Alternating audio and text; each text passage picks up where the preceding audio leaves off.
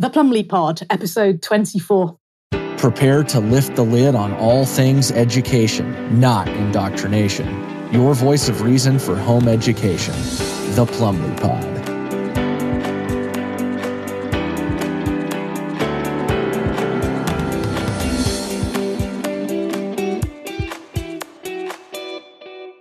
Hello and welcome to the Plumley Pod. I'm your host, Sarah Plumley, and today I am delighted to be joined by Sharon Smith, Sharon is a businesswoman, a former Conservative Party candidate. She's met Boris Johnson, who has today resigned. And she's been interviewed on the Delingpod and by the one and only Richie Allen from richieallen.co.uk. Welcome to the Plumley Pod, Sharon. Thank you so much for joining me on this glorious, apparently, bye bye Boris Day. Not quite sure what to make of that myself. Um, I'm going to dive in. First of all, if you'd like to comment on Boris Johnson's resignation as it's just happened, that would be awesome. And then I'd also like to know my favourite question what woke you up? Okay, well, actually, yeah, I don't think that Boris leaving's a good thing. I think all we'll end up is somebody that's probably a whole lot worse a whole, whole lot worse. Could be Jeremy Hunt, who's uh, married to somebody who's part of the CCP, or could be anybody really. But I think it, we're sort of guaranteed it's going to be somebody a lot worse than Boris. And as for what woke me up, um, I was up until March the 23rd, 2020, I was what would be classed as a normie. I was part of the Conservative Party. I was a Conservative Party candidate. Um, I was absolutely committed to the Tory party. I'd met Boris lots of times. I'd campaigned for him. I'd been on all sorts of campaigns. And uh, yeah, and I thought he was amazing and brilliant. And on the 23rd of March 2020, we had this announcement about lockdown. And well, um, I'd met this man quite a few times, and I knew lots of people who knew him. As part of my hobby, I go hunting maybe that's a controversial subject, but um, I go hunting, and he's well known within those sort of circles as the sort of man that you invite to your party. He's the life and soul of the party. And the quote that everybody always said about him was, You invite Boris to your party, he'll be the life and soul of your party, but don't take your eye off your daughters. um, so yeah, so so yeah, so so so so that's Boris Johnson, bit of an alcoholic and a perv, basically, is what what we can say about that.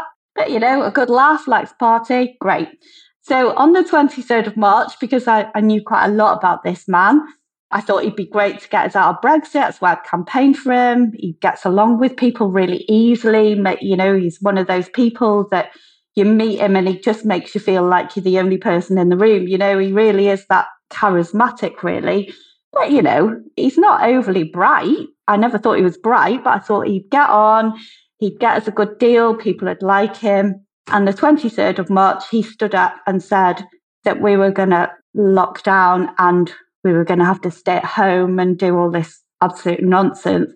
And I knew straight away that this is just nonsense because there is no way that somebody that likes going out partying and chasing women and likes being free and easy, there is absolutely no way that he would do that off his own back. There is no way because, you know, I would have thought if you'd asked me what he would have done, is he would have said to people, look, this is the information, this is what we believe about this and you know you all need to make your own choices as to how you move forward. And i would have thought that he would have been more free and easy about it. And also then he got ill. So from that moment i resigned that day the 23rd of march.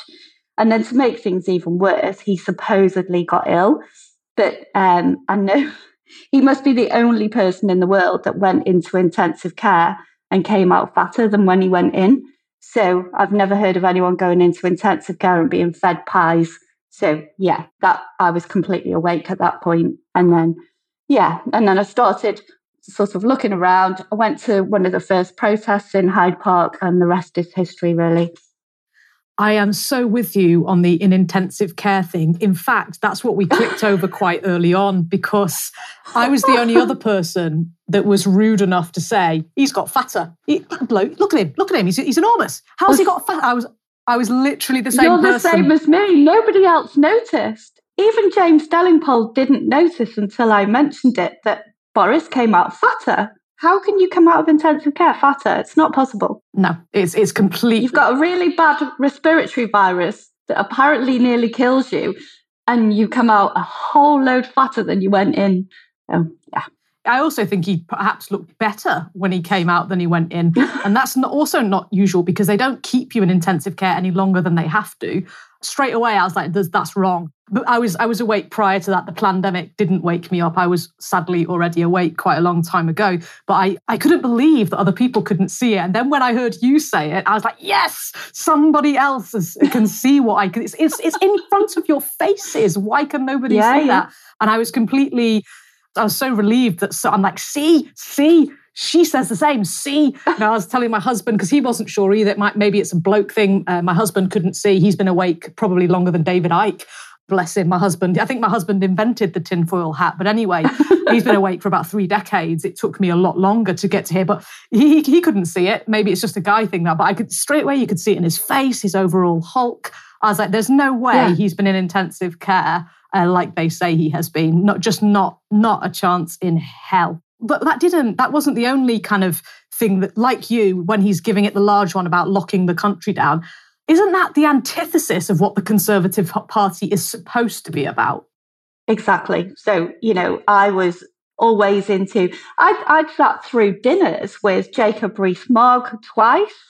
Twice sat through a dinner with Jacob Rees-Mogg, who did a spit after dinner speech about how we were going to get rid of the nanny state. This was literally months before the lockdown. You know, it was as we were coming up to that general election, there was a lot of after dinner speeches being done. And like I said, there was two with Jacob Rees-Mogg that I remember really clearly. And we were all cheering about how they were going to get rid of the nanny state. That it's a general election, Tories would get in, they were going to actually get rid of the nanny state. I heard that from Boris and I heard it from Jacob Rees-Mogg. Whatever happened to that? That seems to have been forgotten. and then they just brought in the nanny state even more. So, yeah, that was it. You know, 23rd of March, I was done as a Tory, but that now I realized the whole thing was just nonsense. And I don't actually believe there was ever any such thing as democracy anyway. But I was completely a believer and I was part of all of that right up until that point. And then I realized it was just complete nonsense, absolute nonsense. But yes, it's completely against what I thought were traditional Tory values, absolutely against it to dig into that. That's really interesting. The part about you don't believe that we've ever been in a democracy, because that's something that I've recently concluded as well. That I, I don't think I'm in my late 30s now, and I actually don't think I've ever lived in a genuine democracy. Can you elaborate a little bit on why you think that? I, I haven't yeah. heard this from you before. That's all. Okay. Okay. So uh, yeah, oh gosh, I'm I'm older than you. I'm 50.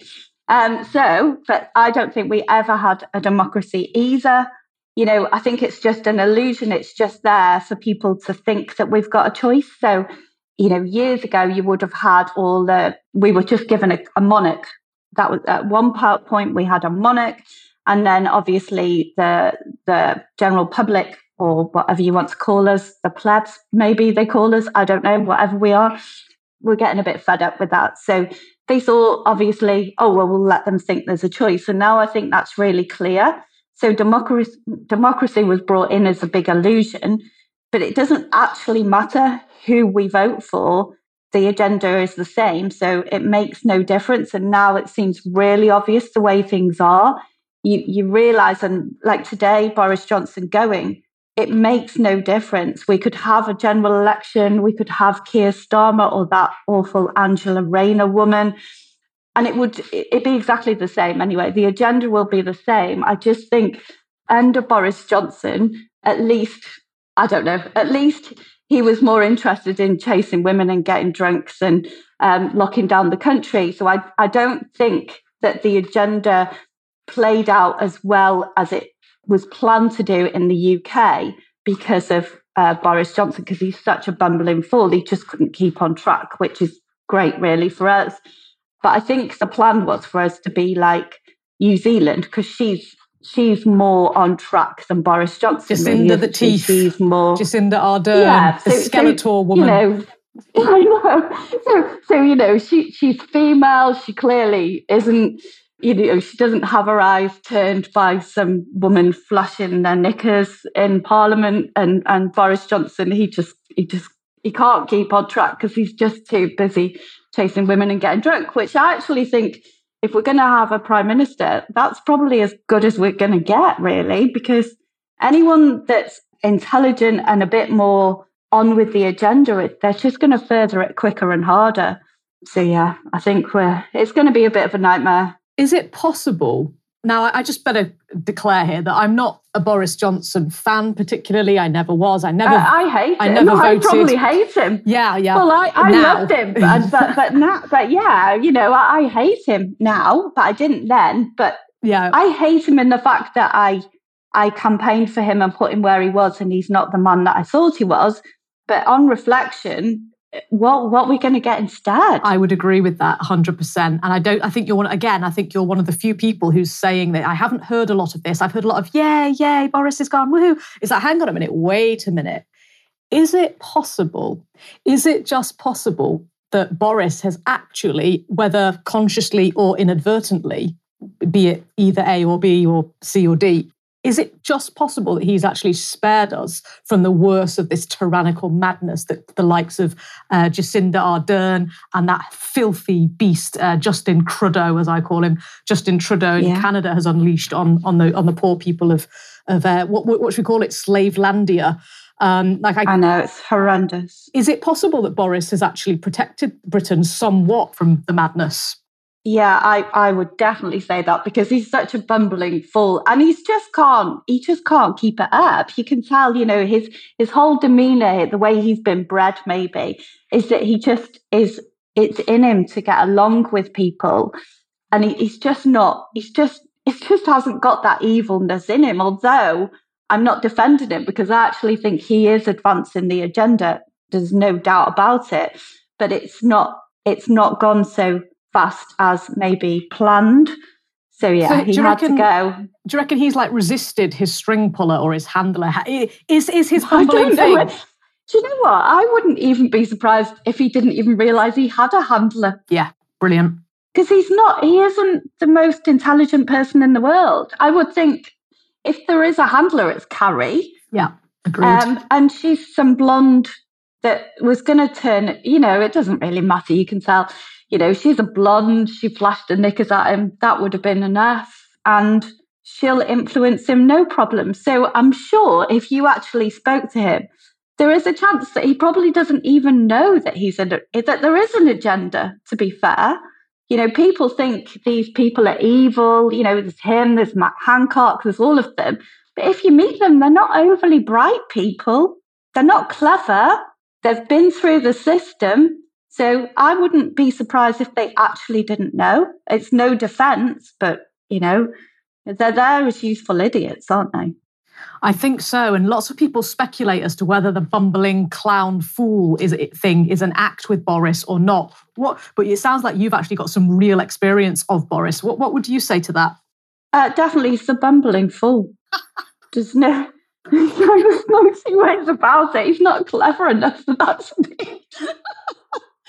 but you know, that's the other thing. You know, okay, I wasn't awake pre that, and I, I thought he'd be great for Brexit.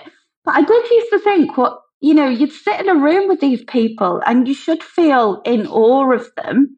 And I've done it all my life because my hobby also makes me mix with these type of people. And you think because I'm working class, you would think that I should be in awe of them and they've all gone through the system more than me. They've done, you know, degrees or whatever. They've been to Eton. And when you sit in a room with them, they're not very bright. And you think, wow, how did these people get into this position?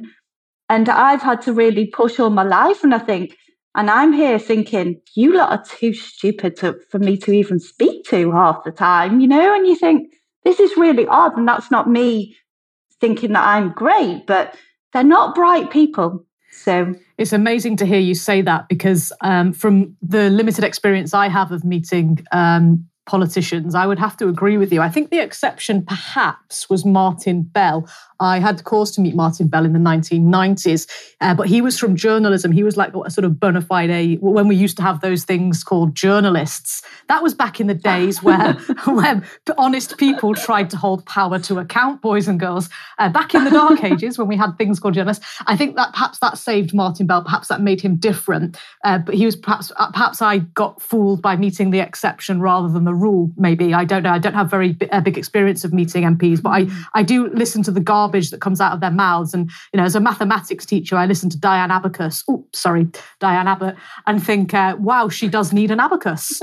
Um, that woman, bless her. Um, I actually, here's, here's a, something to back up what you've been saying about Boris. My husband this morning, when I said, oh, Boris has gone, he's resigned, he's like, what? What?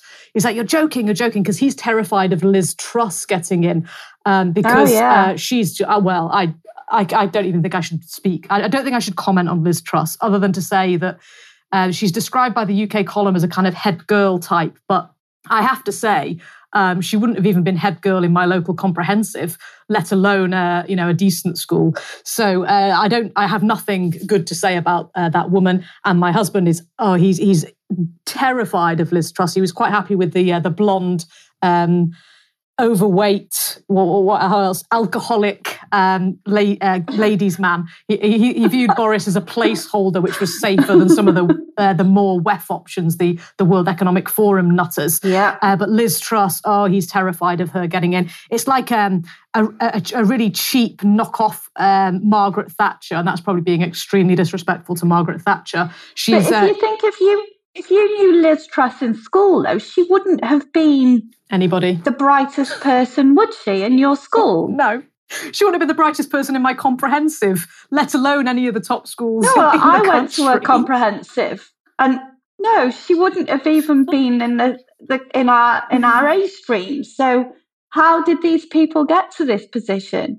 But then, obviously, when you realise there's an agenda, you realise that the school system it supports those people because that was the same thing when I was in school. I I felt that school was boring. I I I I found exams easy, really super super easy, and yet they just had us sat there doing mindless shit like you know just uh, writing in a book for ages, copying stuff out of a, a textbook for hours, or you know, while the teacher marked did their marking. Well, let me just check the so parents got that one. Sorry, there? sorry, Sharon, you're absolutely spot on. I just wanted to make sure the parents okay. picked that up because do you know what? That's exactly what they missed. Parents are very busy, they're very stressed, uh, they've got lots of things on. But do you know what?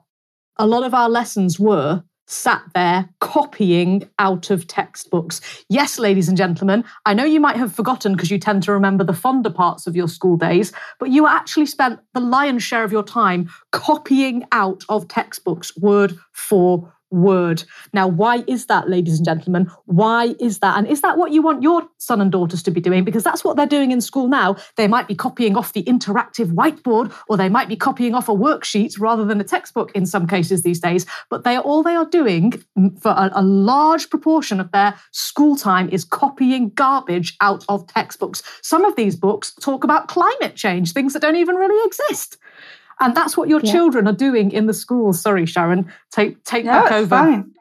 No, it's all right. Well, I've I got heard on the radio yesterday that actually climate change is going to be made a GCSE in Ireland, and they're going to bring it into the UK. Well, why would you want to learn about something that hasn't even been proven? That just doesn't make sense. But yeah, when I was in school, I'd just sit there for ages, days on it, you know, and I'd just sit there and think, well, I like horses. At that point, I had a pony. Why would I want to be sat in a school, you know, doing this utter nonsense when I could pass exams really easily anyway? And I'd rather be out playing with my pony and my dog out in the fresh air. Didn't want to be sat in a classroom because I, I could remember this nonsense anyway. And that, and that's what I did. I just spewed out the the crap that they'd made me read out the textbooks. And my mum would buy those because I used to bunk off school a lot, to be fair. And nobody really challenged me a lot because I was good at passing exams. So, so, the, so apparently that was fine. And my mum would buy what in those days they were called Letts revision books and you could buy them from WH Smith. And my mum used to buy all of those and I'd cram those before the exams and then spew it all out and then forget about it about a week later. And that'd get you through school. But but that only gets you so far. And then you you realise that actually the kids that are more I don't mean to say stupid, but the ones that maybe aren't so academically bright, they did better in school eventually because I just couldn't stand the, sh- the nonsense any longer. You know, I needed to be out in real life, starting a business, working, and playing with my pony because actually playing with your pony is actually a fun thing to do. And you do learn life skills while you're doing those types of things. So, really, you know, kids should be, I would hope, doing things that interest them and that are getting them out in the fresh air and making them healthy and making them learn social skills and you know that's what i would have preferred when i was in school so yeah it was a complete waste of time to be honest but there you go and it goes to show that i mean you're a successful businesswoman in your own right and it goes to show that, that you don't need what you're being taught what's being rammed down your throat in schools to be successful in life and to be happy and to be um, someone who is independent. Yeah, you have your you don't have a boss that's telling you what to do or where to be or what to wear or how to speak or how to think or you you you are independent, you're self-reliant, you're responsible. I just think these things are so much more valuable. Now, I don't, I'm not going on a massive education bashing. I'm not education bashing. I'm school bashing because school and education yeah. are not the same thing whatsoever. I, I, will wager that you learned a hell of a lot about business and life outside the four walls of school rather than inside. What, what, what, what well, would you say? I think, I think bunking off school actually taught me quite a lot as well because I used to. because my mum didn't give me any money.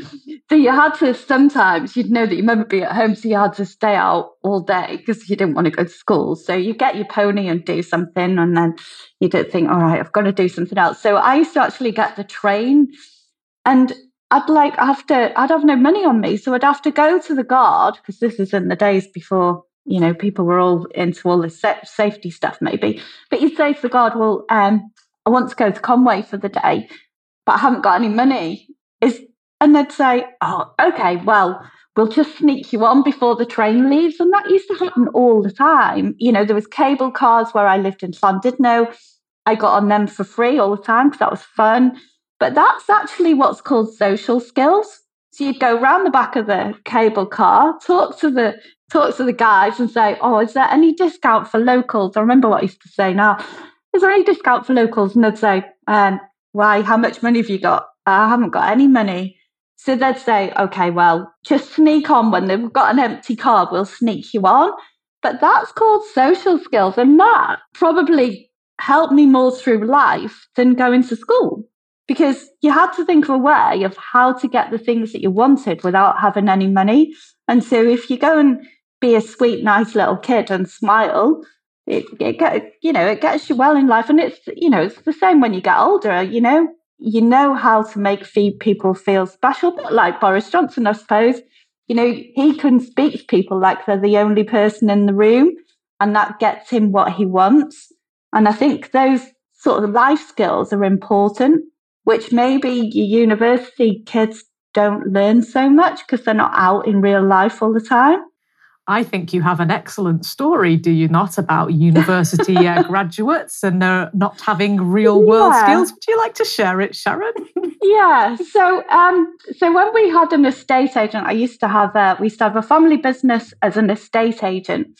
Um, and um, eventually, my, myself and my mother, we uh, we decided we were never going to take on anybody with a degree ever again. And in fact, in fact, we actually didn't really care if they had no um, qualifications whatsoever because what do you need them for anyway, really? Because all we needed was people that would turn up on time, would be uh, clean and tidy, and would be okay with dealing with customers and knew how to get through life. And we had one university student, and we had, well, she was a university graduate and she had this great qualification. I don't even remember what now. Um, but she was just completely useless in life skills. and we had company cars and you'd have to drive to show people around a house. You know, it's not really particularly hard. The town's not that big. And she drove and the car broke down, which happens. And she just completely melted into hysterical crying, which you just think, you know, how do you not know how to deal with life? You know, so you, you would obviously, you've got your mobile phone, you phone the customer, say, my car's broke down.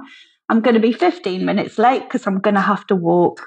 What is wrong with that? But she, you know, she just couldn't deal with that. And that, again, that's life skills, isn't it? You know, they're just, they, when things throw them curveballs, they just don't know how to deal with it.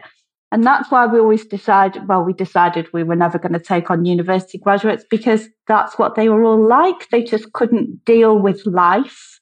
Um, and you just need people that can deal with the, the curves that get thrown at you, because that's what life does. Absolutely. This is fantastic because I, I, have this discussion with parents all the time. Parents who have decided to home educate, they withdraw their children from school for whatever reason. And let's face it, there are lots of reasons why you would want to do that right now.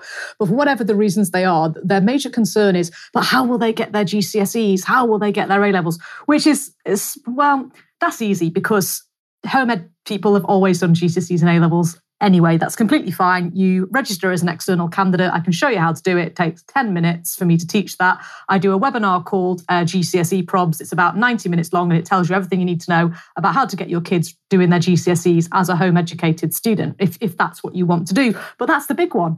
Is that what you want to do? Because here you are, you're listening to an employer here, someone who uh, formerly ran an estate agent, owned an estate agent. And actually, they did not want, they did not want a graduate. Why did they not? want somebody with a degree because they were absolutely useless. Uh, their car broke down and they failed to let the client know that they were going to be late. They couldn't deal with, with uh, the real world situation.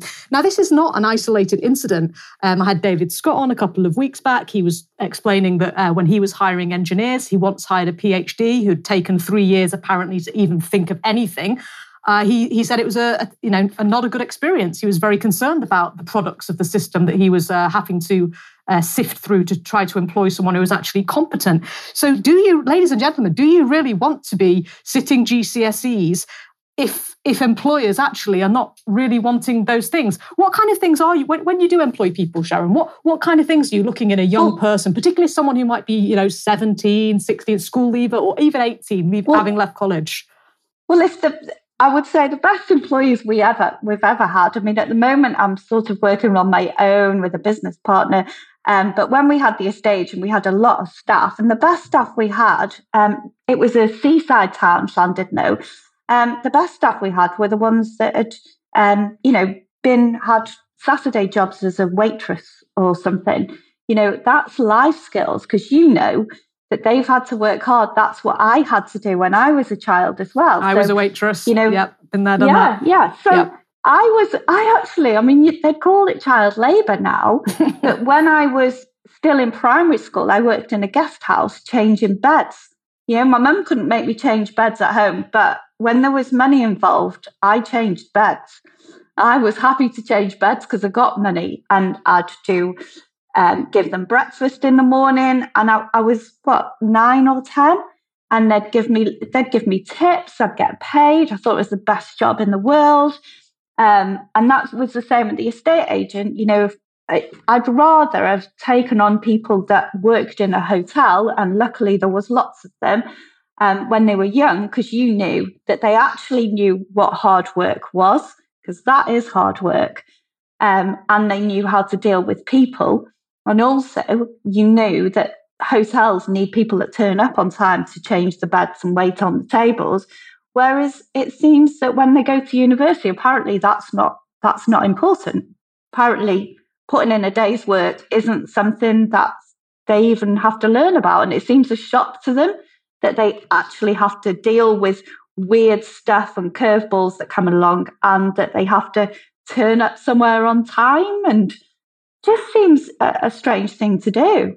Um, so yeah, hard work. Yes, but I'm, I am completely with you on that. When I was 12 or 13, you've just jogged my memory talking about turning beds uh, as a youngster. I was a little bit older than you. I, I, I, was doing paper rounds at that age.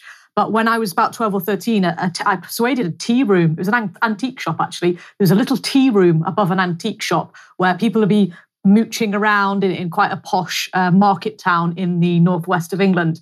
And you could go and have a mooch at the antiques on a Saturday or a Sunday, whatever. They were the days I was off school, obviously. So on, on a Sunday, I would work in this tea room, completely illegal, and I'd be serving coffee and tea. I didn't make tea or coffee at home because I didn't drink it. I didn't even my mum didn't even know that I knew how to make it. But when there was money involved, I was able to make a real good Earl Grey.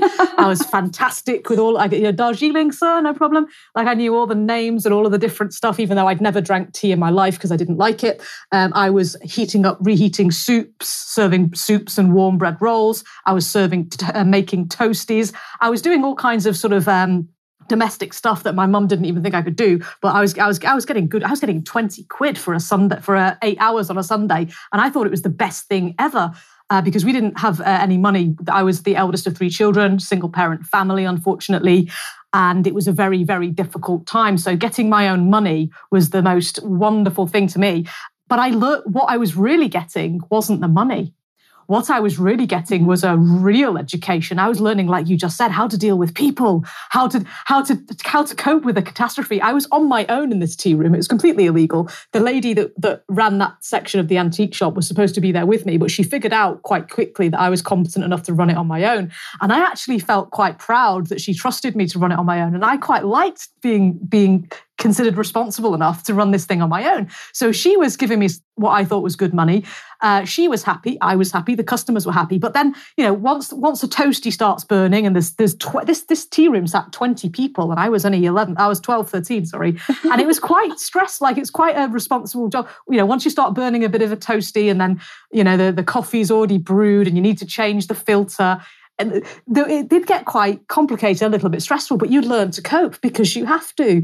You know, you can't phone so mummy or daddy. How to do stress, yeah. yeah. and how to deal with pressure, Solve and problems. that, like you say, that's real pressure, isn't it? Yeah, that's real pressure. They're paying customers. They're paying customers, and they're someone else's customers because I just work there one day a week. You don't want to upset your boss because she's got to deal with these customers like the, during the rest of the week and during other times. And also, you don't want to do a bad job because it, it looks bad on you, right? You want to do a good job. So, you and also you want tips. Yes, of tips. course, extra See, money. That, that, and so, so that I so my social skills from being a little kid, being able to get on the cable cars for free, that came in really well when I started waitressing because the more you smiled at them and you were nice, you got more tips. Even if they were horrible people, you learned how to, you know, hold it in. You think, right, well, I'd really like to say something really horrible and rude to you. But actually, I do remember getting sacked from a few waiting on jobs because, uh, yeah, I couldn't hold it in anymore, but that was okay too.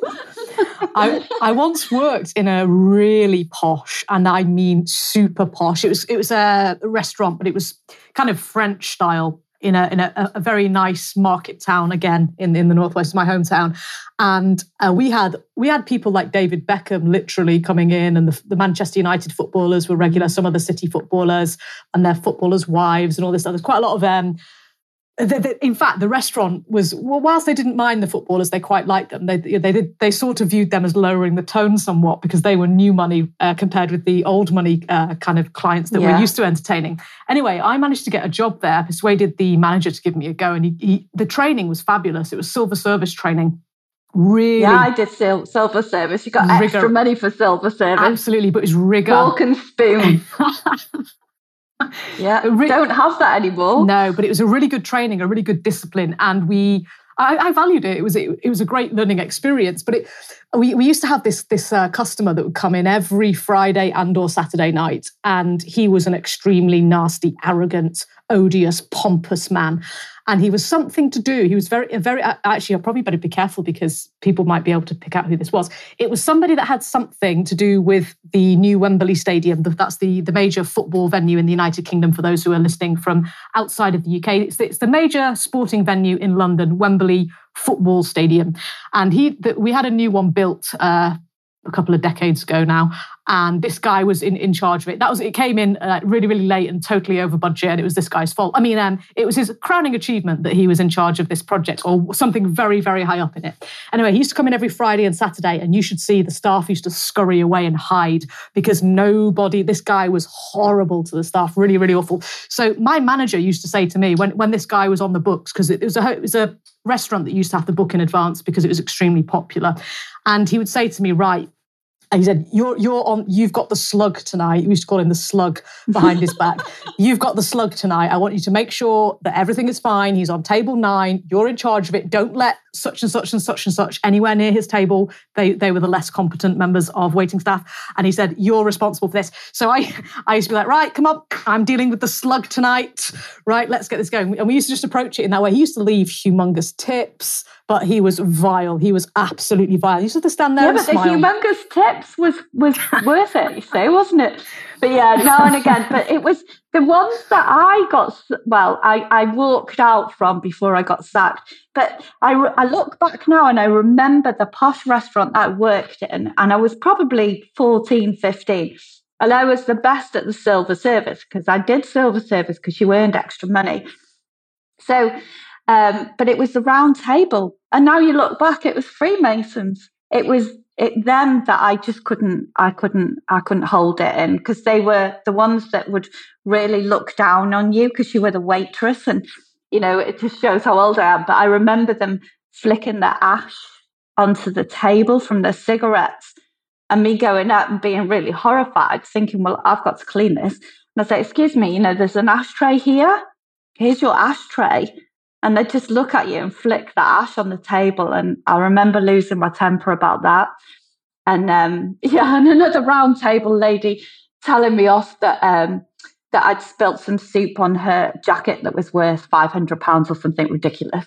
And I just said, well, that's fine. You know, if if you can afford five hundred pounds for a jacket, you can afford your own dry cleaning. So that's that. So yeah, I lost that job as well. But at least then it teaches you to be assertive when you need to. Because I remember thinking, gosh, you know, these people are wealthy. They've turned up in a car. And I've just, I'm here, I'm 14. I've just told her, well, just go and stick it, really. And I, I just think, again, that's a life skill, isn't it? Because then you realize, okay, well, I like this job. I like the money. But actually, my self respect means a little bit more. And, you know, so, so they're life skills, aren't they? Absolutely. I had this one guy, uh, this was not the, the slug. It was, bear in mind, ladies and gentlemen, if you are rude to wait staff, that's these are the sorts of things we call you behind your back. Uh, so be, be nice to wait staff. Anyway, this other guy, this was not the slug, but this was, this was someone else. This was a one time, pay. this was not a regular. Um, I never forget how I never forget what being condescended to in front of an, an audience of adult, a bunch of adults, uh, felt like. Because he said to me, um, "I'll have the Roja, a bottle of the Roja," um, and I said, uh, "Will that be the Rioja number thirty-eight, sir?" And uh, he said, "Oh no, I meant the Roja." I was like, uh, "Is that the number thirty-eight, sir?" Yes, it is. Of course, it is. You silly girl. And I thought, oh, that's interesting. Um, so there I was, about six. I must have been, I must have been about seventeen, working in this particular restaurant.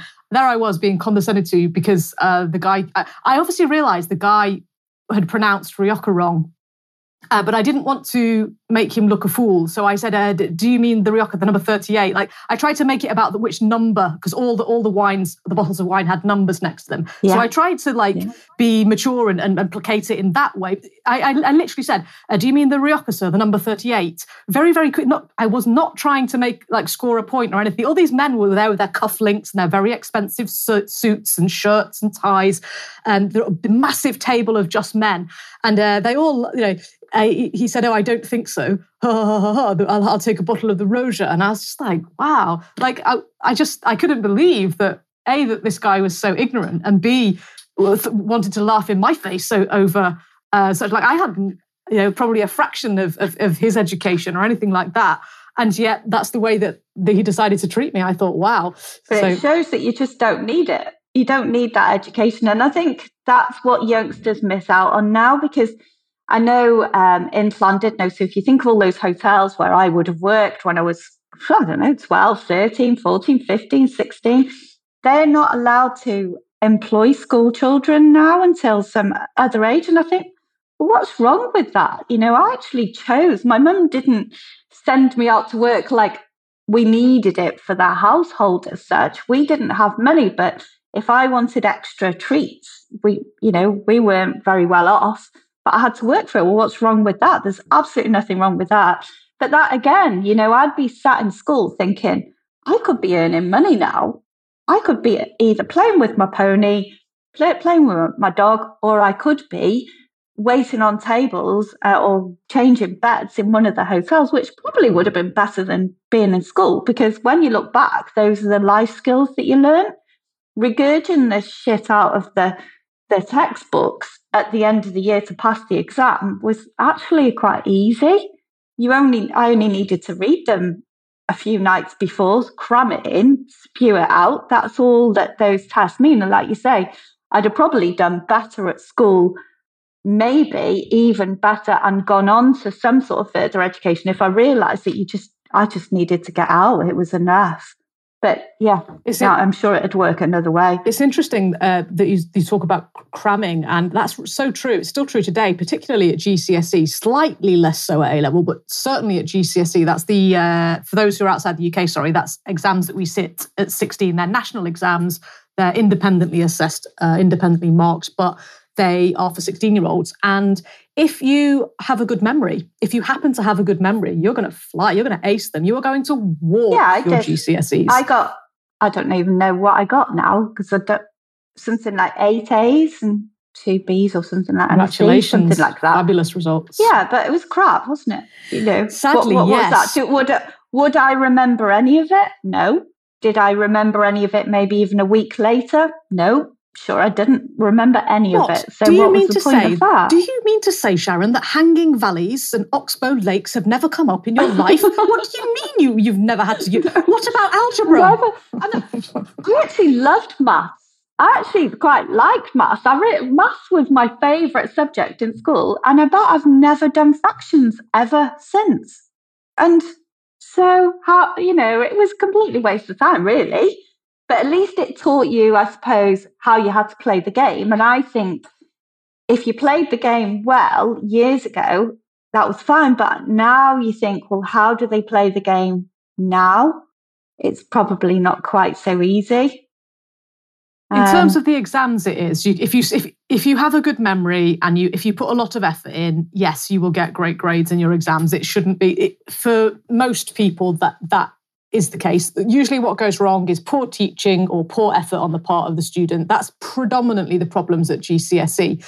The, I think the issues yeah. more today are political. It's the the politics that's the, the mendacious politics, the dark well, stuff. well, at least in our day, I think our teachers were, as I I even think back at them, I think a few of them had drink problems. Um, I remember them having a drink problem because they used to smell of alcohol and as being a bit bemused by it all. But you know, at least largely they left you alone. So so that was all right, wasn't it? So so you just went in, they told you to copy stuff out of a textbook, and that was that, wasn't it? So you you could take it or leave it, and that was that. And they didn't really interfere with you though.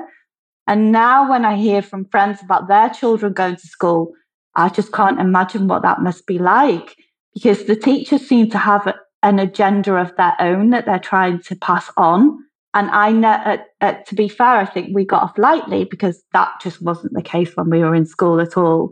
I don't think the teachers were interested. It was just a job. They just wanted to get paid and they weren't that bothered what happened to us. But at least they weren't trying to feed us anything sinister. There was no other agenda going on. And I think we were really lucky. And maybe sort of with the, the, the last generations to go through that because now things seem to have changed, which seem, you know, more concerning, really. What sorts of things are you noticing from your uh, uh, friends that have children? And uh, I think you were telling me just before we, we got rolling about a campaign uh, regarding RSE. If you could like maybe flesh out some of those things for us, that would be great. Yeah. So, so in Wales, where I am, um, when um, there was the COVID uh, lockdowns, I was um, arranging protests that I got in quite a lot of trouble for, but anyway, that's okay. Um, in Llandudno, and we were allowing um, the. So we're North Wales. We're really as far north as you can get. um, Llandudno, we were arranging the protests, and um, there was some ladies with some links to um, some of our sort of anti-lockdown um, members.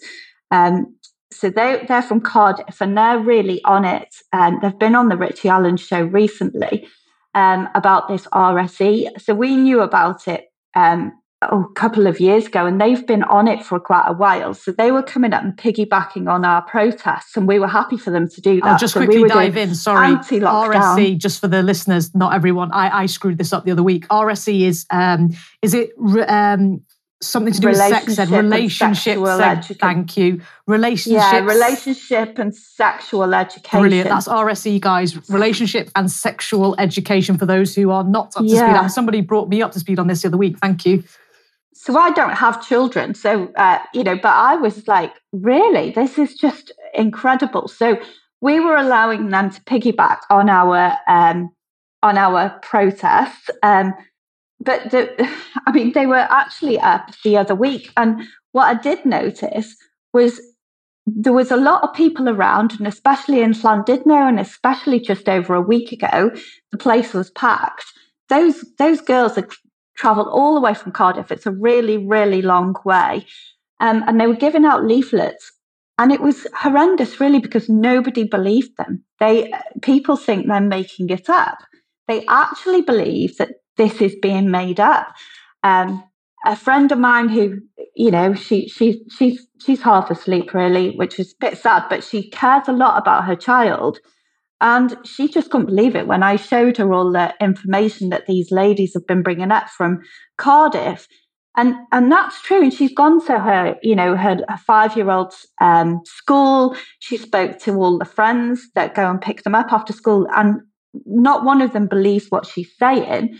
And even she, you know, she, she's a friend of mine. She can't believe it. She's looked it up online and she, she keeps saying to me, Sharon, it's absolutely true. And I'm like, I know, it's absolutely true. It's really quite concerning because obviously we didn't have any of that. All our teachers were bothered about was getting through the day, making sure you didn't cause any trouble, and just getting you out at the end. Um, but I don't remember any of our teachers having any sort of agenda or, or any interest in providing us with an agenda even. I don't i don't they never seemed that interested in us. And now i just think how can these teachers how can they do it? I, I, anyway it, it, it, completely astounds me to be honest that you'd think how, uh, there isn't the money in the world that i would be able to have that would make me do that to children what kinds but of somehow they think they're doing the right thing? What kinds of things are these uh, RSE protesters protesting about? What kinds of things are going on in the schools? Why are they so um, against it? So they're against it because they consider it to be grooming, um, and when you actually, it, it just makes me feel quite sick, really, because you think these are very young children. We're talking five year olds. The, these ladies, from the information they found out, they said they're being taught about um, facial ejaculation was one thing that came up. And I was like, really? For a five year old? Like, apparently that, that, that's, you know, that, and uh, it, I, even I'm thinking, this can't be true. But actually, I know that these ladies are committed to this. They've committed to finding out the information.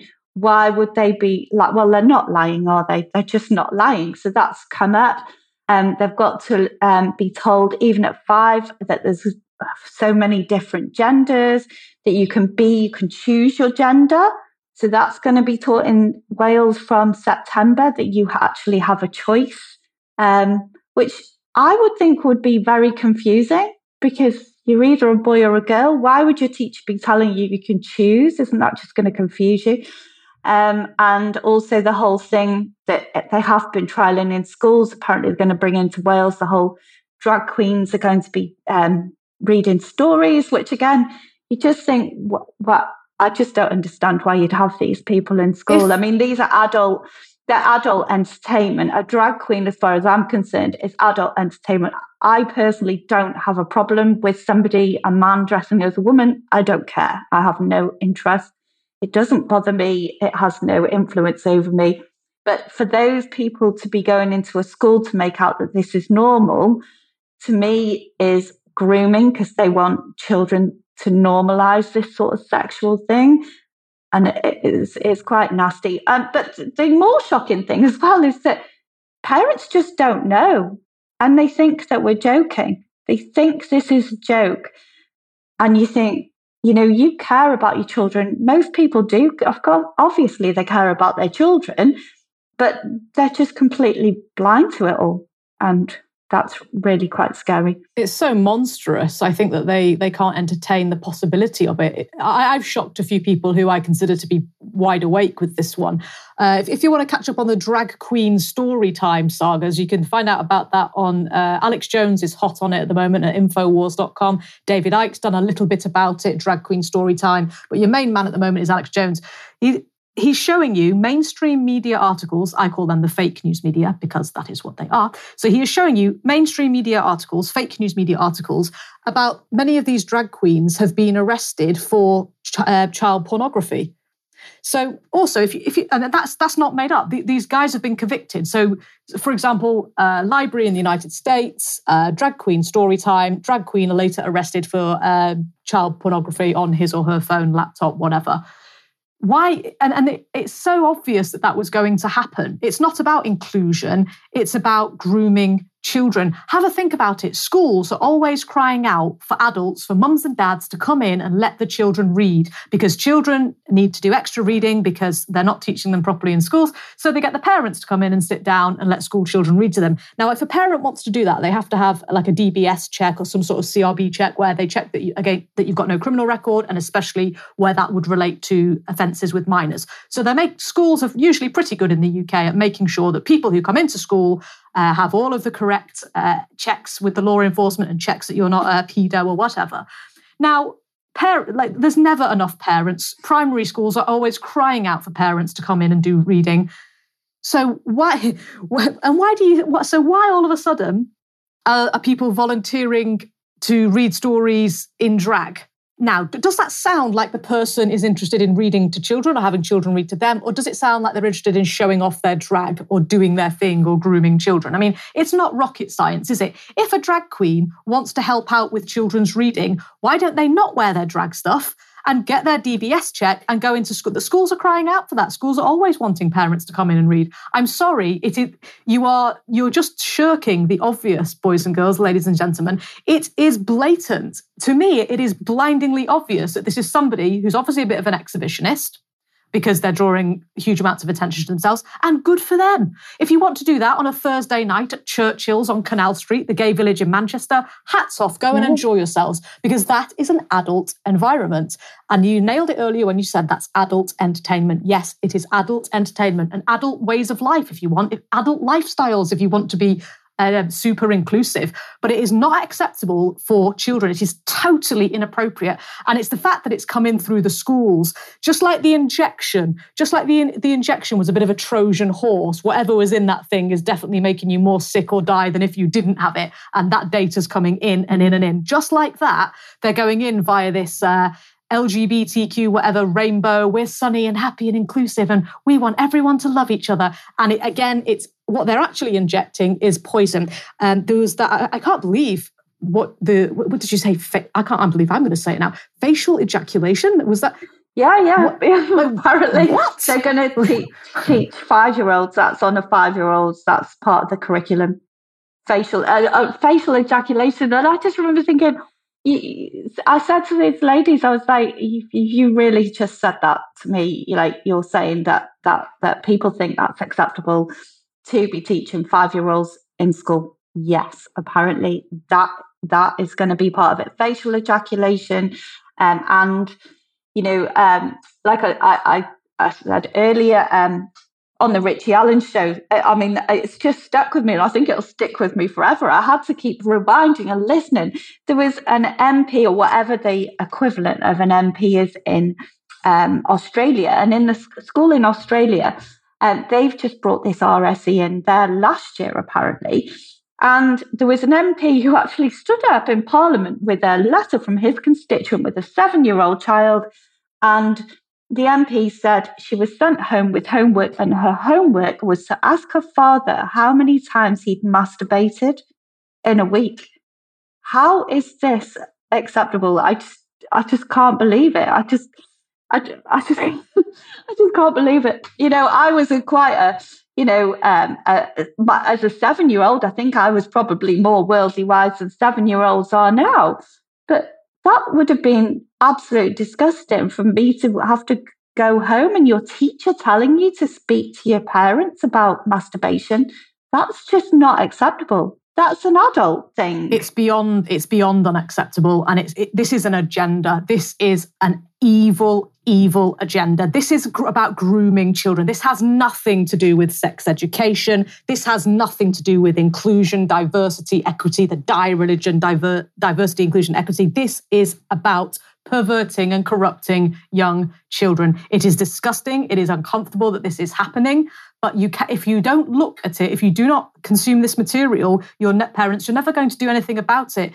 And by not doing anything about it, you're tolerating it, you're condoning it by allowing this kind of thing to continue. It is, I, okay, you might say, well, that's Australia. Well, but I'm sorry, it's it's this is this is coming in. That's the tip of the spear, well, isn't it? People can look at. I think her name's called Kim, and if you just look up the RSE Wales, um, there's a lot of information on their websites because that's been um, that's where I've been directing my friends to who've got children, and they are really shocked. And um, she is I'm sure she's an ex solicitor. She knows what she's talking about anyway. She's incredibly intelligent and she's been really on this for years now.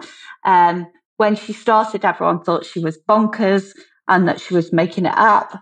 But somehow she was she's been onto this for years and the information she's got is vast. Um, and she's very committed to the cause because obviously she's got children of her own and she doesn't want them being taught this this well it's not even taught. Like you say it's grooming isn't it? It's to normalize this sort of thing for children.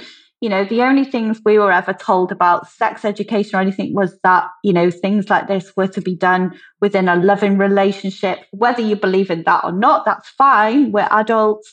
But as as children they should just be taught well you know, um, birds and the bees, maybe, or, you know, these things happen in a, um, a loving relationship, not things about masturbation and facial ejaculation. It just seems that they're normalizing that type of behavior so that if somebody, a paedophile, does approach them, the children think that's quite normal. And that's what I would think is grooming. If you approached me in a pub and started talking to me about some of these things, any of these things, I would be like, uh, yeah, okay then. Anyway, uh, should we go over there? Like, yeah, I, I would disgusting. think you're weird. I would yeah. think you're completely start raving bonkers. And these people are teaching this to children in schools. Sex education, I'm sorry, ladies and gentlemen, that's for parents. Sex education should not be taught in school, full stop. It was the thin end of the wedge. Uh, Char- um, is it Charlotte Iserbyt? I always get her, ne- her surname slightly mixed up. Go and, if you search at banned.video for Charlotte, Charlotte I think it's Iserby, Charlotte Iserbyt, uh, B-Y-T, Iser, I-S-E-R-B-Y-T. Charlotte Iserbyt, I think is how you pronounce it, probably, something like that. She figured out that there were these lovely schools in the United States of America where she lived and worked, and they had no teenage pregnancies, everything was fine. Then they would roll out sex education and then there'd be teenage pregnancy problems in those schools where there were no problems before. And that's how she fell down the rabbit hole and figured out what education was really all about. Not education, what sco- it's schooling, not education, and they are not the same thing. And this is that's yeah, how what she. What did you have in school? Uh, we had almost nothing. Did... we, we didn't we didn't have time no, for that. We... we were busy learning how to read, write, and do arithmetic. We had secondary school. We had to put condoms on on cucumbers. I remember that. So that was interesting. That was very amusing. Um, and that was, I think that was about it, really. I think that was it. How to put a condom on a on a cucumber? Okay, well that's all right. That's fine. That was fine. That was probably a few half an hours, um, and some giggling. And but what about? Yeah, you could go to the Family Planet Clinic for free condoms if you wanted to. And we thought that was really funny. And so I remember some of the boys got it and they'd, they'd fill them with water and let them go in the playground. So that was amusing. And that was probably about all sex education books, which is absolutely fine, isn't it? I didn't, I thought that was quite funny. I would have said yes. But now, because of where, now that I know where this is going and where Maybe I'm now saying no, it's the thin end any. of the wedge. Now, also, well, it didn't teach us anything, no, did it? It was just boys it, were silly, and we already knew that anything. anyway. Uh, yeah, we already knew that anyway. boys are silly, uh, especially teenage boys. Yeah, I, would heard about the uh, putting the condom on a cucumber apocryphally, but I'd never actually experienced this lesson or didn't actually know oh, anyone yeah. who had. So yeah, I, yeah. I, had heard about yeah, that. Yeah, yeah, yeah. I could do. I could do cucumber. You see, what condom? What thing. we haven't, what we haven't considered here is what about the parents who are perhaps conservative Christians who completely disagree with uh, the idea of contraception in and of yeah, itself. Yeah. Isn't that entirely disrespectful yeah. of, of that religion and the, and the people who have that faith? Really now, imagine if, I mean, we're not allowed to draw um, cartoons of Muhammad, are we, in school or anywhere because that you get killed for that or fatwa on your head or something. It's completely uh, disrespectful to Islam, yada yada yada. But yet, yet here we are rolling out uh, condoms on cucumbers because uh, we don't mind offending Christians because uh, reasons. Like this makes no sense. If this is about inclusion, schools are always going on and on and on about inclusion. Well, why are we why are we being anti-Christian then? Well, what are they going to do with the Muslim children with the RSE? What, what's going to happen there. Interestingly, because the Muslim community in, I think it's Islington, I might have got this slightly wrong, I might have got the borough wrong. It's London. There was something on YouTube a while ago. I'll try and find the link and put it in the description actually, because parents need to see this the Muslim community, fair play to them, were outside school protesting because they'd found out what was being taught in their little uh, children's primary school and they went nuts about it and good for them. But how sad that it's taken the muslim community to do it. Where are the christians? Where are where are just the decent upright british people who think that this is disgusting and it's not for they, little they children? think, they think this isn't happening. They, they don't believe this is happening because those type of conservative christians would be the type of people that come to Llandudno on holiday. so my so the ladies from the from Cardiff with the RSE, that, that, that, those would be who they were giving them out to. That's who they were giving those leaflets out to. And they're the ones that actually think that that you, you're just lying. That that can't happen. There is no way they will teach that in school. Um, we've not been consulted. It's not happening. You're crazy that that's literally what what happened a week last saturday i didn't go i just spoke to the people who did go and they said that's how the whole day went they spent a day speaking to crowds of parents people with children giving them leaflets trying to engage with them and they said they didn't think they even got one I'll have to and get her on. Quite shocking, really. I'll have to get her on. Poor woman. Yeah. I, I feel for her because I, I kind of feel a little bit like David Icke must have 30 odd years ago because people don't believe me when I tell them what's going on in schools. People don't believe me when I show no. them the academic problems that are occurring, not just in mathematics, in French, in history, in music. It's everywhere. And they think you're smoking bananas. They think you're literally crazy. And it's, as, as a mathematician, uh, as a GCSE mathematics examiner, I find it extremely frustrating that my credentials from inside the beast system, as I call it, couldn't be more legit they couldn't, you know, they, I, I couldn't have better qualifications for what I say I do and what I prove I can do. And yet people do not, they just don't, it's particularly husbands, I find, not so much the wives. There are some good men and they know who they are, but particularly the husbands are just not, no, if my son or daughter is not going to school, they're going to study the national curriculum. Do you know what's on the national curriculum?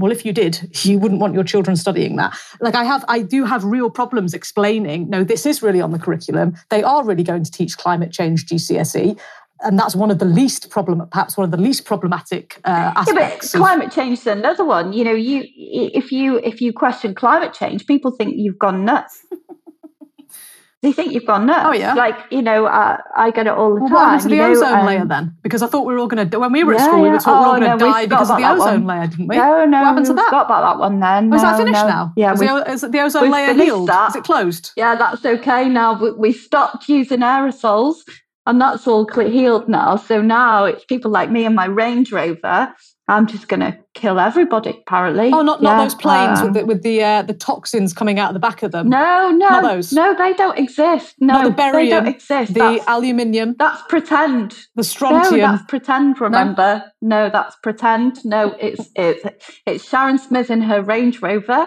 She's she's just going to end the world because she's making too much carbon. She's making too much carbon, and we're all going to die.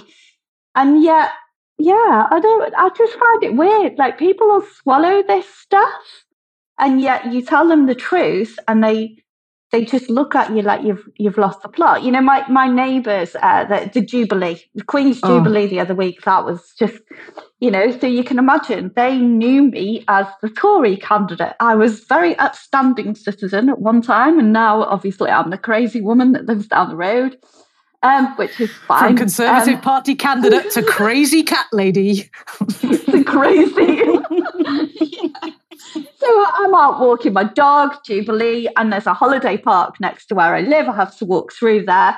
And you know they're all middle class, and it's it's quite an expensive holiday park thing. And so the man, the manager of the holiday park, she's really my closest neighbour. She comes out with a big tray of cakes and their little uh, um, whatever red, white, and blue little fairy cake things. So she comes out of her house with them, sees me, and she does know I'm a I'm a crazy conspiracy theorist, so that's fine. So she comes out and offers me a cake. And she's like, "Oh, Sharon, hello. Um, would you like a cake?" And I and I almost like do a cross with my fingers, like, "No, stand back, stand back," you know. And I'm like, "Oh no!" And I, and I, I, I she just had a look of horror in her face, and and and she's thinking, "Oh my goddess, that's that's you know, she used to be normal, but now she's crazy."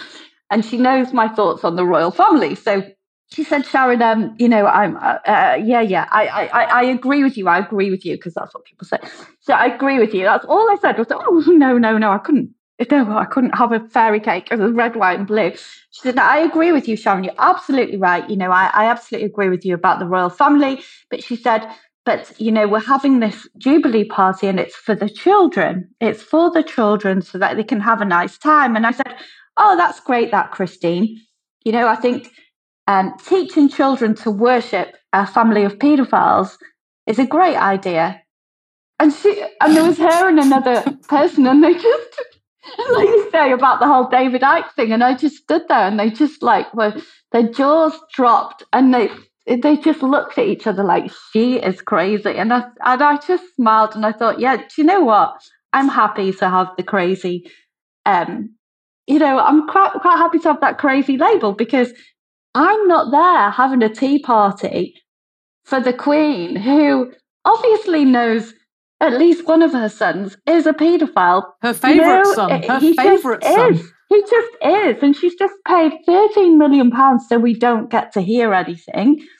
And, you know, the other son, Charles, he was best friends with Jimmy Savile. You know, what can you say? Don't tell me that Charles is any more innocent than Andrew. He's just not so stupid as to be caught. But, you know, I, I, it just shocks me. You know, there they are, I think they care about children, and yet they're there getting them to eat red, white, and blue fairy cakes and clap for the Queen. Well, it's just shocking. Queen Elizabeth and her family so, of paedophiles. Yeah, I'm, I'm, I'm... Yeah, so I'm, yeah, so I'm just happy to be the crazy conspiracy theorist lady that lives at the end of the road. well, it's kind of a com- in a world that is absolutely verifiably insane. Being called mad is actually a bit of a compliment, isn't it? Yeah, I think so. I'm, I'm certainly wearing yeah, this I like, one. I like all the mad conspiracy theorist friends anyway, so that's fine. They're they're the nicer people. But yeah, I think once you get over that, it was difficult at the beginning because everyone thought I'd just gone crazy.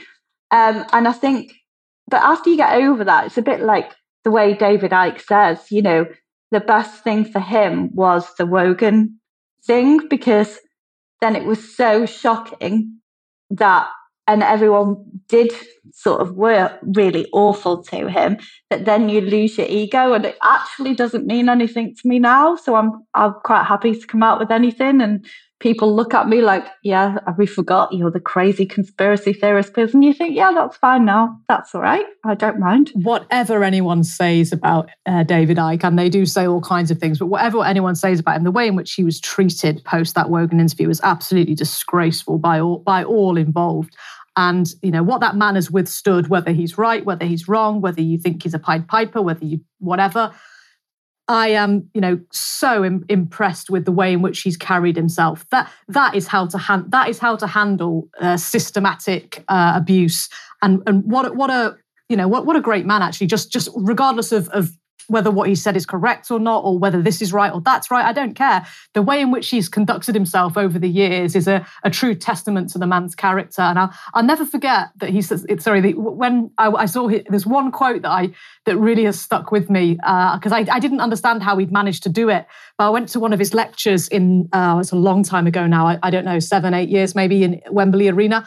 And he said, yeah, um, today's oak tree is just yesterday's nut that held its ground. Oh well, well, I think that you know, I'll say it was the Boris thing that made me wake up, but I think there was little seeds. And the year before, I don't know whether you ever know, knew this, but I remember up until well, up until probably the whole lockdown, the twenty third of March, twenty twenty, I probably did think David Icke was the crazy guy in the blue, in the purple uh, jogging suit or whatever it was that he wore on Wogan. I remember that, but I remember the summer before, so it must be 2019. I remember seeing on the news that David Icke had been banned from Australia. Do you remember I that? do remember that very well indeed, yeah. Yeah. So I, but I, but so I was thinking, what? And I remember reading about it thinking, what is this about? Why would they care so much in Australia that some crazy guy in a in a blue jogging suit that was on Wogan, who's completely bonkers, because I actually I'd never really looked into it and I just thought he was the bonkers guy off Wogan. Why would they care that much? Why would they care? Why would they care? If some crazy guy wants to go and tell you that the Queen's a lizard and they want to pay money to sit in a stadium, what is the problem? Why would the Australian government care that much? And that was probably another one of my half awakenings. I think that was a little seed because it never went away from me that. And I remember it used to come up in my head all the time. And I think, but he's completely crazy. If he's completely crazy, why would you care? That is amazing. If people want to go and listen to a lunatic, that's fine, isn't it? Why would a government care less? I was making. If you're paying tax. Yeah, I, yeah. I, was making the exact same argument as you from the other angle. I was saying to my okay. husband, I, I, was saying to my husband, this is great. This is this gives him even more legitimacy because uh, for the, the exact same things you were saying. You were saying, "Oh, but he's crazy. Why not just let the crazy guy speak?" And I was saying, "Yeah, if he's crazy, you if he's crazy, why not let him speak then?" So we were having again, how, what a strange synchronicity because we had the thing about Boris be, uh, getting fatter in ICU, and we also had the thing about yeah. why they banned yeah. Icke from Australia. I was already awake, so I knew why they banned Icke from Australia, but I was saying the things yeah, that you've just said. I didn't know, but I'm thinking, mm-hmm. why is this even like a thing? Why would they even notice? Just let the crazy man talk. Why would right? Yeah, um, why would they even notice anyway? Why was he on the radar of somebody from the Australian government? Why would they even know who he was? You know, surely there's crazy people that talk all the time, isn't there? There's awful pop pop stars that have these awful concerts that are just full of nonsense. So, but no one cares about that. People pay a ticket, you pay taxes, everyone makes money. The Australian make, government would make money out of it. Why would you ban somebody? There was, you know, they'll let some horrendous pop star in that's going to start talking about drugs and whatever. So some crazy conspiracy theorist that's going to talk about the Queen being a lizard. Pretty harmless, really, because he's just mad, surely, isn't he? He's just mad. That well, so, that's what we were supposed to believe, wasn't it? And I tell you what, he's looking a whole lot less crazy now, isn't he? What what a man! For the record, I, I don't think he's crazy. I believe pretty much most of, no. of what he has. I don't. Told. I've met him now and and I've never when I went to um, the protest in London on in August 2020, I think that's the most uplifting experience I've ever had. And it wasn't what he said; it was just when he came on the stage, and I just remember it being incredibly uplifting. And you know, it's quite surprising, really, when you meet him in real life um, yeah, it, it, was incredibly uplifting. Better than anything, you know. I've been to concerts in big stadiums, and we were just stood there in in Trafalgar Square, and you'd had some, you know, speakers on before. Dolores Cahill. I remember she was on before, and you think, yeah, yeah, you know, I get this, um, you know, and I'm thinking, gosh, driven all the way from London, probably going to get a massive fine again as usual because I shouldn't have been out of Wales And then David Icke came on, and it was just really uplifting. It wasn't what he said, it was the experience. Was that the? So, yeah. I, I, streamed all of those London protests live on things like Russia Today and all kinds of uh, dodgy. The um, first um, one that he came to. Rise like lions yeah, from from your slumber yeah. in unvanquishable number. Yeah. yeah, he quoted Percy Shelley, didn't he? It was a, a marvelous speech. I, I, urge you to go and look it up, people, if you haven't heard it. Uh, David Icke's speech in Trafalgar Square, the one where it's not the one where they all sang "You'll Never Walk Alone." It's the previous one. No. Rise like lions from your slumber in unvanquishable number. So, um, I think that was taken from the Peterloo massacre uh, in Man- that happened in Manchester. Uh, that, yeah, I have to dig into that history a bit more. I can't remember off the top of my head, but it was when the gov- but that government was the other. Sl- slayed a load yeah. of Mancunians because we, we were yeah. arguing about something against the state, and they actually slaughtered unarmed citizens in, in Manchester, the Peterloo massacre. Well, well, well, I mean, it's not that much. I mean, you know, we were at a protest. You know, we're at an anti-lockdown protest. Okay, we're breaking lockdown rules, naughty as we were attacked by the police. We were attacked by TSG, which are, if people that don't know what TSG are, they aren't normal police. These have riot gear on, they have special boots, so you can't, you, I mean, they have helmets. They're, they're, they're like paramilitaries. And they were literally running at the crowds and beating people up for nothing more than going to a protest. And yet, Black Lives Matter, they were kneeling. Well, that, I think that just tells you all you need to know. Because again, why did they care we were going to speak, listen to a crazy man speak? Why did they care? Why did they want to stop that? And, and, and they did stop. Vernon Coleman was meant to come to that one on a screen and they couldn't even get the connection because the police had stopped it again, why did they not want us to hear Vernon Coleman? He's an old man in a chair, isn't he? Dr. Vernon He's Coleman. Just an old that, bloke. That's what he calls himself. Isn't he just, I'm just an old man guy? in a chair. Why can't he speak? Yeah, let him speak. Why speak. can't he speak? And yet, Black Lives Matter, they were kneeling. And that was, and none of the freedom protests that I know of and all the ones that I attended, there was never anybody that was violent there. The only people that were violent were the police. And as a as a former Conservative Party candidate, how did that make you feel to witness the TSG, British police officers, beating and harassing those that wanted to exercise their right to free speech, their right to free assembly?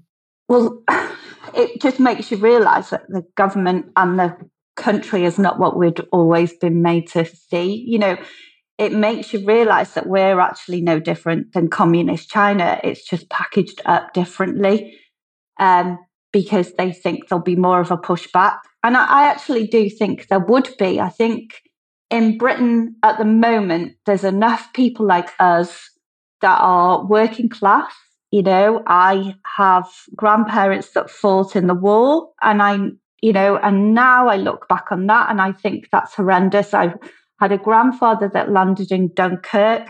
He didn't die, but I only remember him as being a grumpy, miserable old man. And now I realize, now I'm older, that the reason he was like that when I was a child was because he had post traumatic stress. He didn't speak about London at Dunkirk. So basically, he sacrificed his life, even if he didn't die. He probably might have been happier if he had, because his life wasn't happy.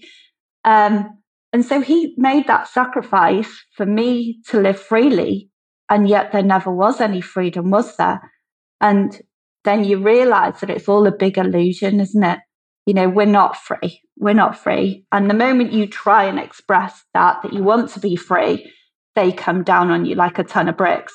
And yet, if your Black Lives Matter, which again, personally, it's a bit like the schools thing, I think Black Lives Matter is promoting racism, not the other way around.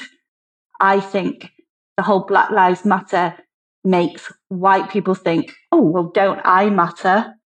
That that's my personal opinion. I don't know whether that's right or not, but I think that's promoting racism, and yet that is celebrated, and it's it's quite a shock, really. And if anything, at the freedom protest, they were just women and old old men, because sadly, there was a real, um, there was you could well, you could just tell there was no young men, really.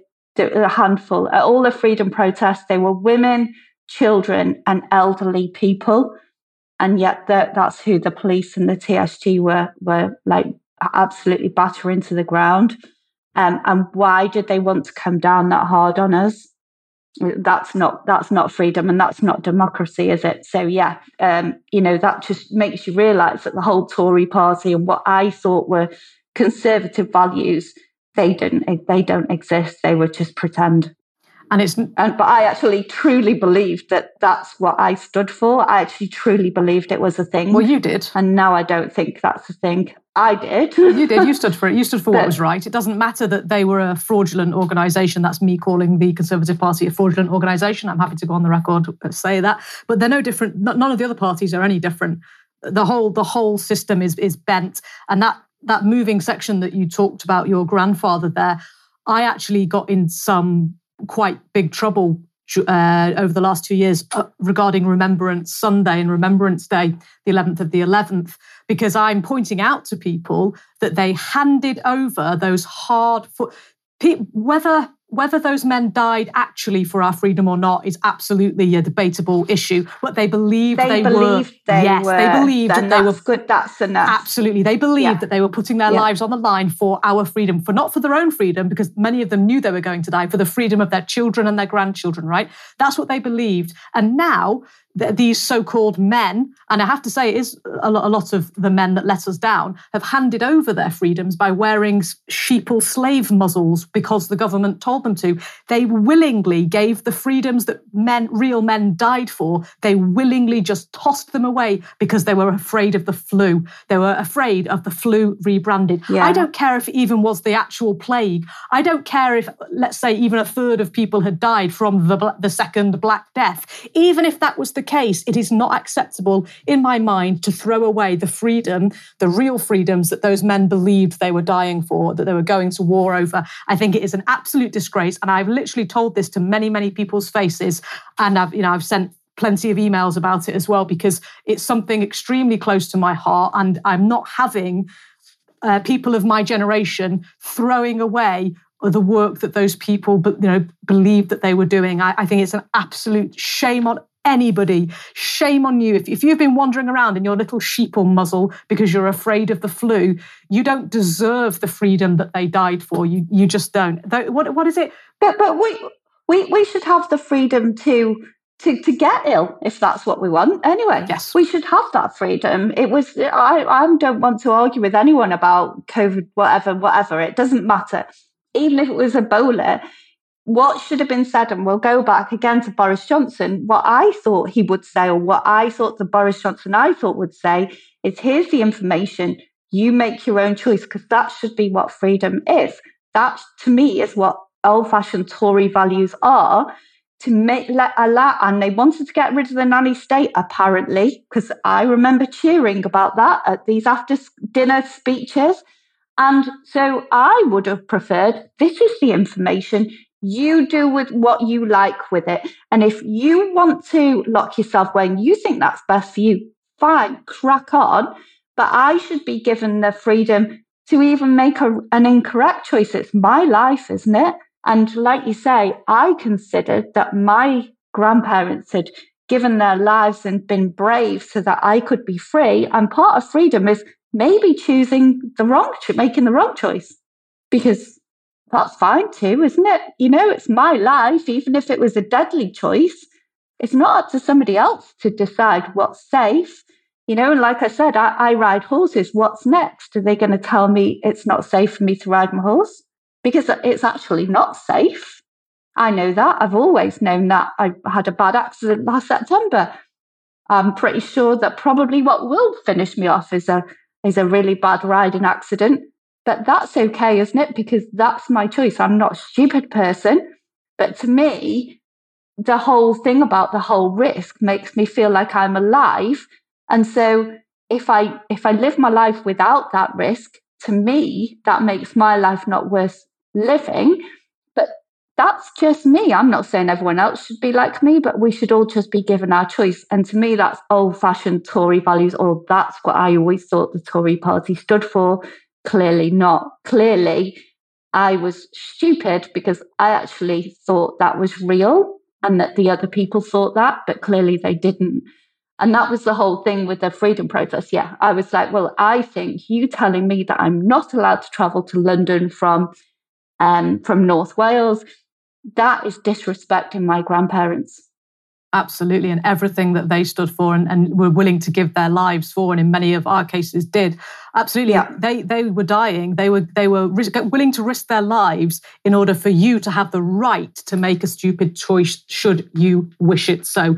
They died for your right to choose, not to choose this or that, the right to choose. And, and, and this is this is something that has just been completely thrown out. And you have the, the, the, the, biggest kick in the guts for me were those masks with Lest We Forget or with a poppy on. How dare yeah. you? How dare you produce a slave muzzle with a poppy on? I actually did say to somebody actually in Tesco's, and some old man was absolutely horrified. And I, I said to him in Tesco's, I said, How dare you try and sell me a poppy wearing that? And but but again, we're going back to the, the parents that don't believe the RSE I I couldn't. Sometimes these words come out of my mouth, and I I don't even think about it. They just go blah, and I you know it's just you know, and you think some man he wasn't elderly at least, but he's there selling a poppy, thinking he's doing a good thing, and then he gets the cons- crazy conspiracy theorist woman me saying, "How dare you try and sell me a poppy with that on your face?" And he just didn't understand, and there was absolutely no point, but he couldn't see how I was so upset about it. And I just thought that was really disrespectful to be doing that. But they don't see it. They just don't see I it. I can't believe the manufacturers, though, that actually uh, embroidered poppies on the masks. Where, where you actually had lest we forget on the mask. I mean, that is laughing in our faces. It. it is disgusting. I think it's laughing in our it's faces. trolling us. That's they trolling don't us. see it. No, they don't. They don't see it at all. They don't see it. Disgraceful. They don't see any of it at all. One final question. Okay. if I may. Given the, the date, the 7th of the 7th, um, uh, would you like to uh, reference that in relation to Boris uh, resigning today on the 7th of the 7th? Uh-huh. And what do you think about the Georgia Guidestones? I, I, I can't miss that as it only happened yesterday. Okay, so um, yeah, I don't know really. I know the 7th of the 7th is quite an important day. And obviously, the 7th of the 7th is when there was the London, bombings, which is very interesting that they've picked exactly the same day. And I think that I don't know about the Georgia uh, Guidestones, actually. I'm not sure what I think about it. I know it's probably just uh, another way of us being um, taunted, I would say a lot of people are celebrating. I know that um, I think it's Jennifer Arcuri, and she she was um, she was uh, Boris's last um, mistress, wasn't she, when he was married? Um, before this Carrie woman, who actually I probably think is the one that's more in charge than him. But anyway, that's by the by. But yeah, Jennifer Arcuri, you know, she's supposedly a truther. She's part of the truther industrial complex type thing. And she thinks that this is a victory for truthers, but I, I can't see it myself. I think it, they're probably just taunting us again. But I don't know. What do you think? Uh, well, I've read some interesting things. Uh, yesterday being the 6th of the 7th, uh, or the 7th of the 6th for, Amer- for Americans. Well, 76 yeah. is the, in numerology, is skull and bones. Yeah. And I've read all of that stuff uh, this morning in my uh, MeWe group for uh, actually it's, it's, the sheeple free home education group actually. So I was, I was, some of the parents were posting in there about that this morning. And I, have seen alex jones. He's he's um, he thinks that one of his viewers might have done it. And he says look i feel you. I'm glad you did it but we, we really shouldn't do stuff like that. So i don't know. I also think it's interesting that they blew up the bit that was in english. The rest of it's been flattened since but the, the, the only bit that was blown up was the bit that was in english. And i find that interesting because I, I, sort of feel like we need to be able to show the sheeple that. Because if you just show them photographs, they think they've been doctored. But to actually have the physical thing there and say, look what they wrote, mm-hmm. look at it, look at the depopulation agenda, there it is 500 million, only 500 million people on the planet. That's what these people want. I think it was handier to have that there to show people, look, this is what's there. Whereas now it's not there anymore. Yeah. So I, I find that un, I find that unhelpful. I also think the coincidences around the numerology on that are absolutely shocking. I'm not going to mess it up here because it's not my my specialism. But if you're interested in the numerology, no. go go search out on the internet. There are a lot of very very learned people that know all that, that are very very good at explaining numerology in easy to follow uh, sections. So do it is. A, I have to say it's it's extremely. It's interesting, interesting, when you get into it. It's the whole 33 thing just makes me laugh because you see 33 everywhere. literally everywhere now. There's always 33 oh, 33 people did this, or 33 people have COVID, yeah. or, and it's 33. And 300, 322, 322, which is from Skull and Bones from America yeah. as well. That that That's everywhere. So, yeah, you, uh, you need better people. The ones who really know about it, they tend to do quite long courses that you can access online. And I kind of recommend those because it looks like nonsense. It looks like gobbledygook unless you've actually done the proper learning, the proper reading. It's a bit like pulling off a, a I don't know, um, let's say, uh, Marcus Aurelius and re- reading uh, his meditations. God, that's a load of nonsense, that. But if, if you just look at it very quickly, you might go, oh, yeah, what a load of rubbish, boring. But if you actually um, read into it, read around it, learn about his life, learn about that, then you get the the nuance and you begin to really understand it. I, I, feel like lots of people just brush off numerology as, you know, hocus pocus and a load of nonsense. But actually, I think that's disrespectful to the people that have properly studied it and spent invested time, you know, going into it. Because when when you when you see a master present it, I was lucky enough to go to the Open Mind conference back in something like 2015, 2014, 15, 16. And there was an expert there on numerology and he blew my mind. He blew my tiny mind do you think it's important, or do you think that just the whatever you want to call them, the cabal, the elite, or whatever, do you think it's just important to them? It's just important. I'm not sure it's important. I think I think it's it's it's interesting that when you mention it, you can then see it everywhere, so it makes you see things. But I wonder whether it really is important, or whether they just think it is.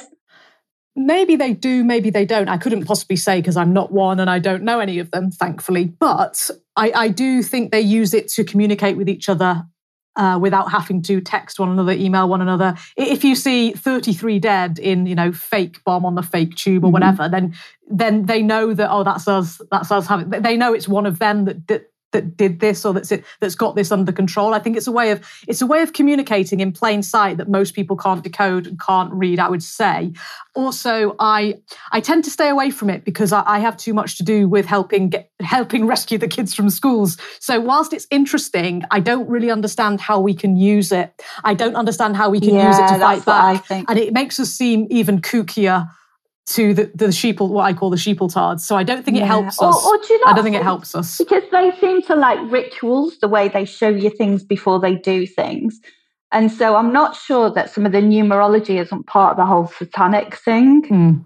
Oh, for sure. The whole 666 and everything. So you know, whether it's just part of the whole ritual before they do things and as they do, things. do you mean the CERN logo? 666. Yes, everybody, yeah. the CERN logo. And, and, Disney. And Disney. And Disney. And Google. Going back to children. Google's new one, that's also a 666, absolutely. Yeah, it's, and Walt Disney was well into it, you know, and so that's another thing when you realize cartoons are just full of this weird symbolism and you just, I just always thought, oh, yeah, well, that just seems a bit strange the way that Disney do that. And then you realize that Satan, uh, Disney's actually full of a lot of these satanic sort of um, uh, symbols and uh, numerology, which is, yeah, quite scary that that's targeted towards children, not adults. There's also uh, sort of paedophilic content. If, if you look carefully at things like the Little Mermaid, and there's there's low. There's I'm not going to. I think Jay's analysis, jaysanalysis.com is a good place to go to look at that. I've just thought of a, a use for numerology because I'm I'm interested in what we can do in the real world to resist and to fight back that's why I encourage home education. It's the best thing that you can do to peacefully resist the tyranny is to withdraw your consent, is to take your children away from this beast system and educate them properly at home. That's my thing. But I actually think there's, a, there's a researcher called Ole Dammegard, Ole, like Ollie, O-L-E, but it's pronounced Ole, Ole Dammegard, And he's, I think he, he he says he's actually managed to stop some false flag terror from happening because he's figured out the dates or figured out some of the, the codes and actually started to prevent some of these uh, horrible attacks on, on innocent citizens being carried out by our own by by the, our own state or by the government. So he's quite an interesting guy to look into. I think his website is lightonconspiracies.com or light on it's definitely light on conspiracy light on conspiracies. Very interesting, very credible researcher.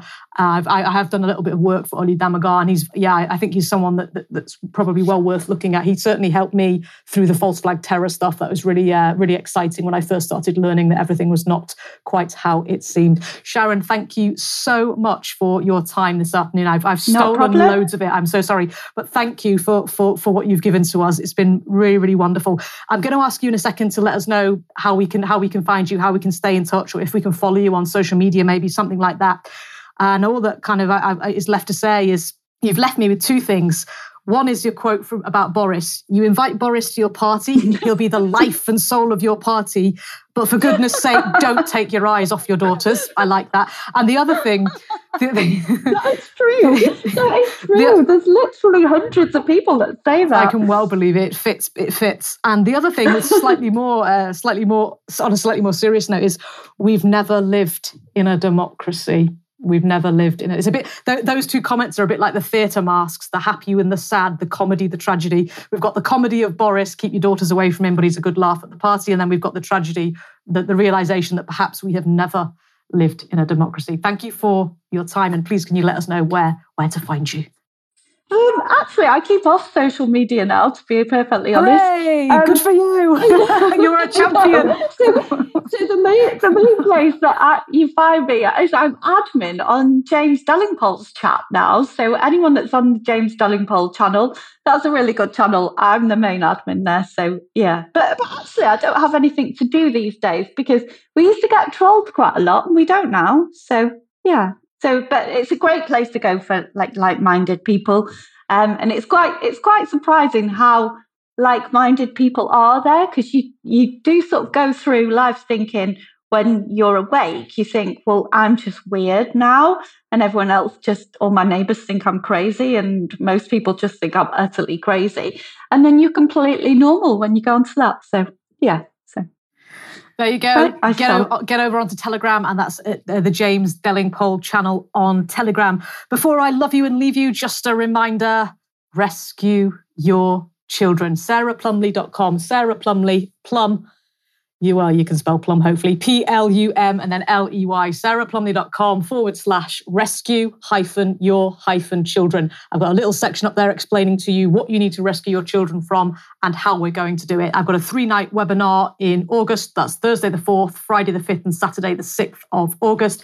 I'll be there from 8 p.m for those three nights. And I'm going to take you through the state of state education, the state of home education, because some of those, that's not brilliant either. You don't want to jump out of the frying pan literally straight into the fire. Let me help you avoid that. And then I'm going to introduce you to my solution to this problem, guerrilla which is I call guerrilla Ed. Guerrilla Education. So that's the 4th, 5th, 6th of August. You can sign up, it's free. You can find that either at sarahplumley.substack.com or sarahplumley.com forward slash rescue hyphen your hyphen children. Thank you very much indeed, Sharon. I cannot wait to do this again sometime. no problem, anytime. Take back your individual sovereignty and that of your family. Visit sarahplumley.substack.com and subscribe for free to stay up to speed with all things education, not indoctrination.